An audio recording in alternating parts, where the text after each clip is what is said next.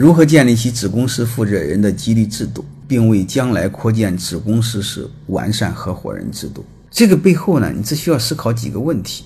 如果这个子公司你让他做总经理，他天高皇帝远，封疆大吏，他的权力无限大，他的风险有多大？他的风险无限小，因为出资都是你出的，他没有风险。这种非常恐怖的。我的一个学生在外边设一个子公司，派一个弟兄过去，一折腾十来年，结果那伙计把公司给做起来了。但是做起来之后，人容易骄傲啊，他就看他不大顺眼，他就给他想商量商量，让他换个地儿，其实就是明升暗降。结果那伙计原话给他这么说的。后来我学生下个半时过来找我，那原话这么说的：那大哥，你让我没面子，如果你真让我没面子，我会让你很难过。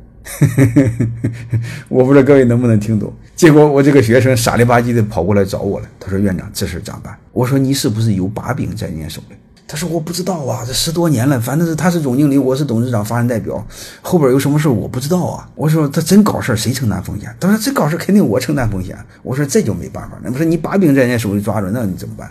那我也没办法。”我说：“你活该。”就类似这样的事，好多好多学生。你看这老板那个，你在你们面前这个就就是耀武扬威的、冠冕堂皇的，他碰到这事儿，他像孙子一样找我啊！真的，我就替他难受。有人急了之后也骂他两句。我说你怎么做这么窝囊的事？所以通过这个逻辑，就想一想，就是当一个子公司的经理，你给他了这么大的权利，他又不承担风险怎么办？那你说我得让他承担风险，怎么让他承担风险？就是让他入股。你让他入股的话，搞砸了的时候，他和你一起承担风险。你这个逻辑不就解决了大问题吗？但是你会发现这也不行啊，因为他是小股东，你是大股东，搞砸了你承担大头，他承担小头，是不是？哎，也是不大对称。如何变得更对称呢？那最好是把团队也给点股份，这样的话他们狗咬狗可以相互监督。还有一个就是，万一这个人不行了，他不能撂挑子走人，因为他不行，下边老二、老三还可以接，这对你是不是很安全？所以你不能给一个人股份，整个团队你都要给。然后在这个逻辑下形成，这个经营团队有多大的权利，就承担多大的风险，然后享有多大的收益。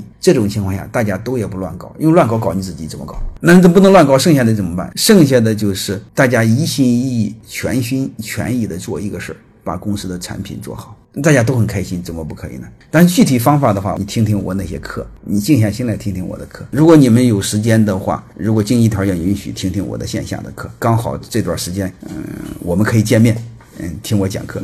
欢迎各位同学的收听，可以联系助理加入马老师学习交流群：幺八九六三四五八四八零。